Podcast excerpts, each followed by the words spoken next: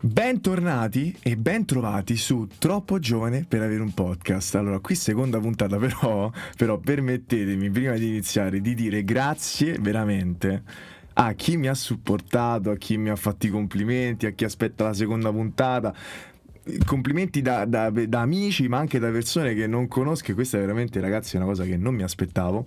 Allora, in questo secondo episodio cominciamo un attimo ad entrarci in quelli che possono essere, so, i miei, miei interessi, le mie passioni. Però, tramite questi interessi e comunque settori vari, cercherò di trarre degli esempi per delineare quelli un po' che sono gli ideali, i valori, un po' quello in cui credo, sia cose un po' più profonde, però anche cose un po' più tranquille, cose un po' più spensierate. Allora, io innanzitutto vorrei partire da Mister Giorgio Armani. Perché Giorgio Armani? Perché queste, queste settimane, queste ultime settimane, soprattutto di quarantena, girava su questi social una foto di Re Giorgio che ehm, sistemava i vestiti sul manichino di una sua vetrina di un, di un, di un suo store. Allora, Mister Giorgio Armani ha un patrimonio in banca di circa 9-10 miliardi.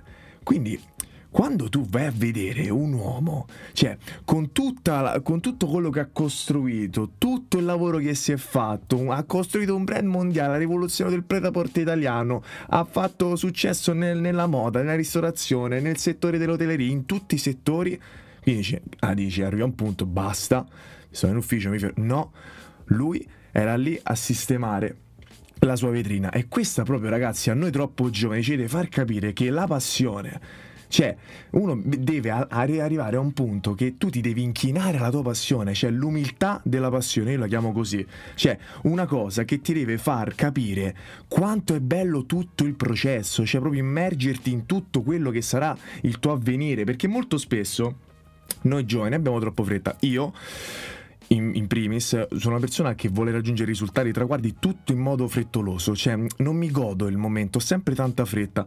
Quindi io vorrei riallacciarmi anche a un'altra frase, diciamo, di un suo collega, fondatore della Nike o per gli amici internazionali Nike, che è Phil Knight, di un libro che, che ho letto, che, della sua autobiografia che si chiama L'arte della vittoria, lo consiglio vivamente a qualsiasi persona, anche se non è interessata alla moda, che dice Dio come vorrei rivivere tutto quanto, questo alla fine di un suo libro, quindi vi fa capire quanto è importante il processo, quanto è importante arrivarci, tutto, è tutto il journey, come lo chiamano, il famoso enjoy the journey, enjoy the process, come lo chiamano i nostri colleghi americani non è tanto il risultato che sì, darà soddisfazione, però soprattutto per noi troppo giovani dobbiamo veramente trovare una cosa in cui tu dici io sarò nel mio lavoro o nella mia passione quello che mi pare come Giorgio a 90 anni con l'età che ha, non lo so, che io sto lì a sistemare la vetrina. E io ricordo, così piccola parentesi, a chi non sa che il primo lavoro di Giorgio Armani è stato fare il vetrinista alla Rinascente, quindi è come se fosse un, come un ciclo che si chiude,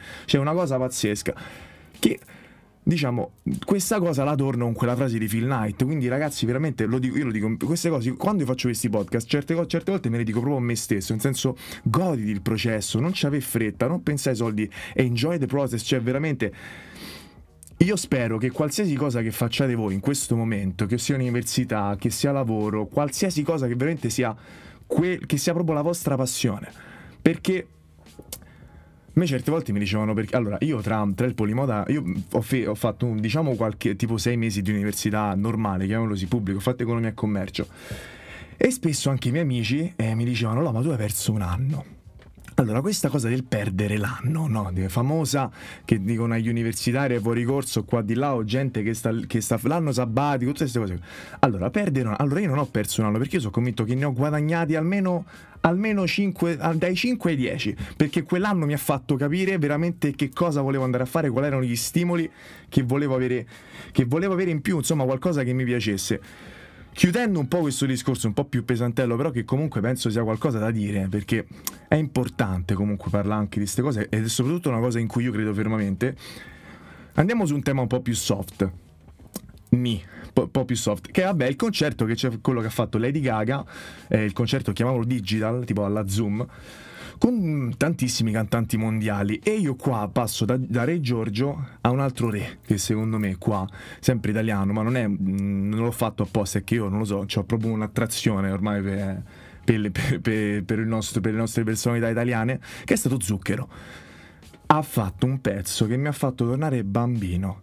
Cioè, ha cantato in un modo proprio a casa sua, io me lo so visto quasi alle 5 di mattina. Cioè, una cosa fantastica. E io tramite queste cose che poi ho provato a vedermi un concerto live e quel, e quel, pezzo lì. Cioè, quando uno vede proprio il cantante, l'artista, o comunque una persona che sta a casa, nel suo habitat, che ti trasmette proprio la sua passione, la sua emozione. Questo è importante, che tu lo vai, lo vai, a capire da per esempio un Sam Smith che canta a cappella, cioè nemmeno senza microfono, con John Legend che cantano Stand By Me, una cosa fantastica.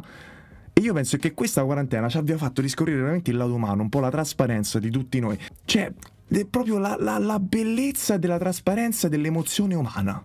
Cioè, che questo si rilaccia alla passione, cioè se tramite questa trasparenza uno capisce un po' eh, tramite le altre persone, proprio quello che ti trasmettono, il, il, loro percorso, le loro emozioni. Se noi proprio io, a me questo periodo mo pare brutto, però mi ha aiutato tanto pure a capire un po' quello che volevo fare, le cose, quello che volevo trasmettere, cioè mettermi un po' più al centro, avere un po' un approccio, diciamo, umanistico, dai, diciamolo così, cioè io mi sono messo al centro della mia vita, di nuovo, perché una mia amica una volta mi disse, no, devi essere protagonista della tua vita. E questa è una cosa in cui credo tantissimo e ve la vorrei anche dire a voi perché è un concetto veramente in cui credo, in cui credo tanto. E tornando un po' al discorso del processo, insomma del traguardo, io vorrei chiudere con una frase che viene da una serie che si chiama Boris. Io invito tutti a vedere questa serie perché è, una, è fantastica, italiana, dove c'è una scena dove un protagonista parla dell'utopia di Galeano. Allora, l'utopia di Galeano dice che L'uto- tratta l'utopia come concetto di orizzonte, nel senso che se noi facciamo due passi verso l'orizzonte, l'orizzonte si allontana di due passi. Se noi facciamo tre passi verso l'orizzonte, l'orizzonte si allontana di tre passi. Quindi qual è l'obiettivo di raggiungere l'utopia? O l'obiettivo di raggiungere, insomma, questo fantomatico orizzonte? È di farci camminare, cioè di andare lì e muovere e fare cose. Quindi io con questo chiudo questa seconda puntata. Ancora grazie cercherò un po', vediamo di avere un appuntamento settimanale o qual- qualcosa giù di lì. Grazie e ci vediamo alla prossima puntata. Ciao ragazzi.